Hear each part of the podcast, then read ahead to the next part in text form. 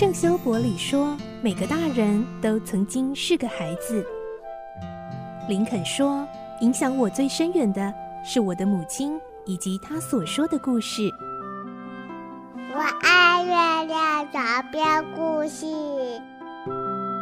晚安，月亮床边故事。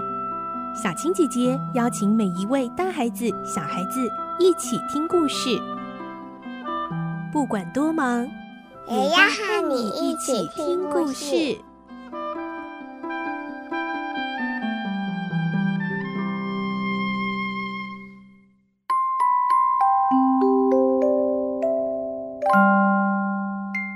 晚安，欢迎你和我们一起听故事。我是小青姐姐，我们继续来听《仲夏夜之梦》，今天是三十七集。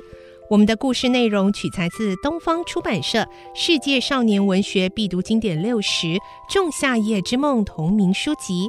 我们会听到海伦娜·黑美雅、狄修斯、蒂米屈律斯这两对青年男女，经过这一晚大梦初醒，开始回忆着前一夜的经历。来听今天的故事，《仲夏夜之梦》三十七集，大梦初醒。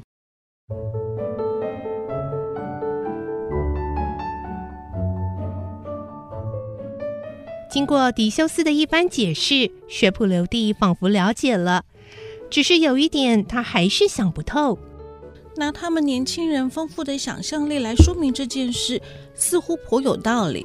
可是我总觉得奇妙的是，他们的结局安排的实在太过凑巧了。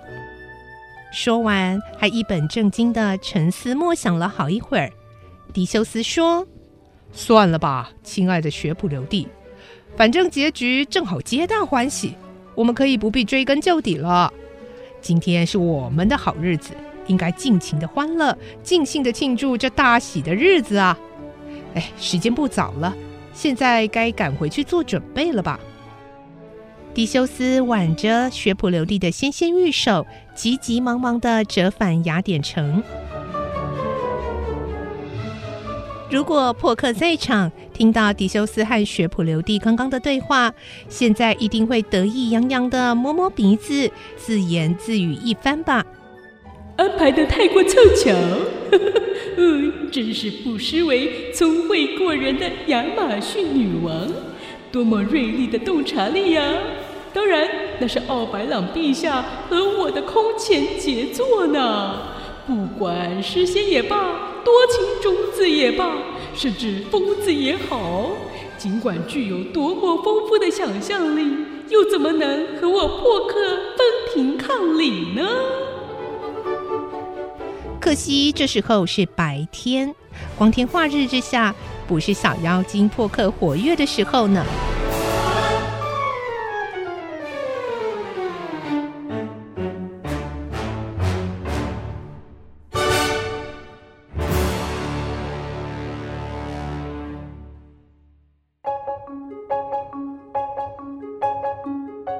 狄修斯一行人走了之后，留下来的两对青年男女仍然是神情恍惚地呆站在那儿，彼此默默相对。你看着我，我望着你。后来，黑美雅一边打量着莱散特和蒂米屈律斯，先开了口说：“总还算是幸运，因为都没有出什么事。”海伦娜回应：“可不是吗？我急得团团转，捏了一把冷汗呢。”两位少女前一阵子虽然都像凶悍的泼妇针锋相对，黑美雅甚至大发慈威，准备用纤纤玉手去抓海伦娜呢。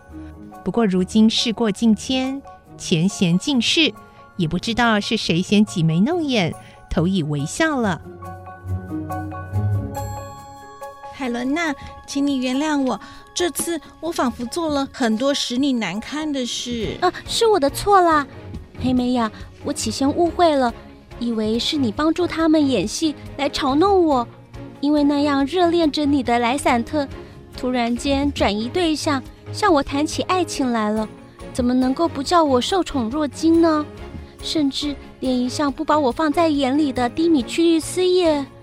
蒂米区律师听了，很不好意思的走过来说：“海伦娜，请你不要再提这件事了，好吗？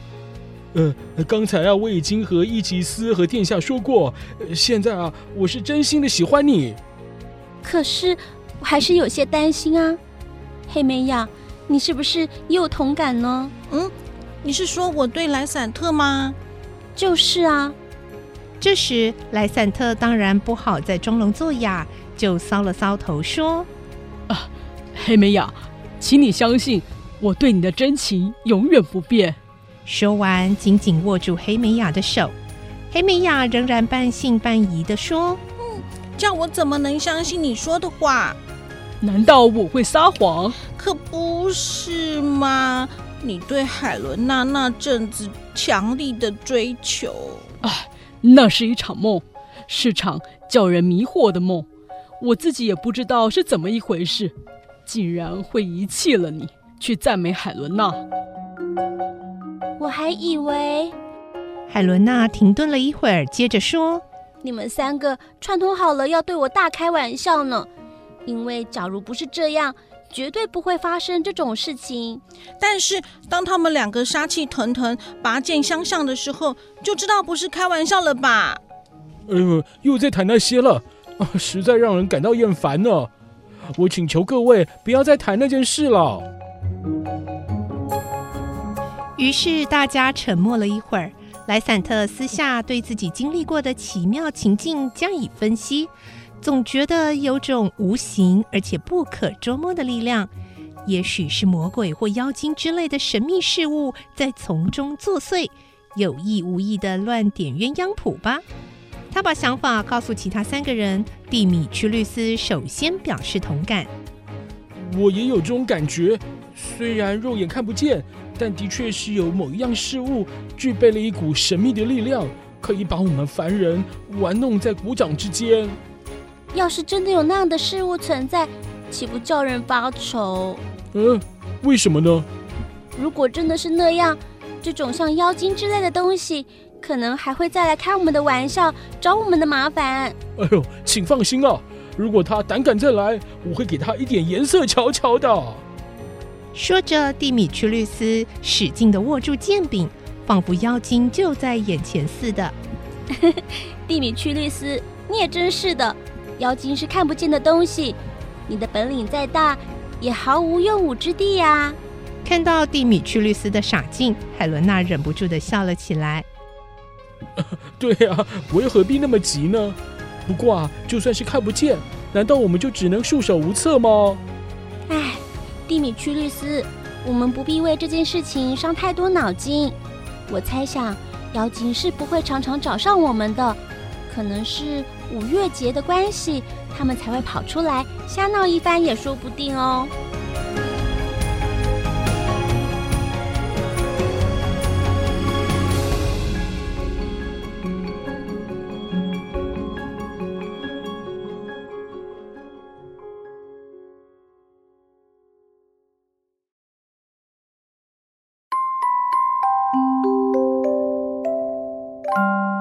今天的故事就先听到这里喽，明天再继续来听《仲夏夜之梦》的故事。我是小青姐姐，祝你有个好梦，晚安，拜拜。小朋友要睡，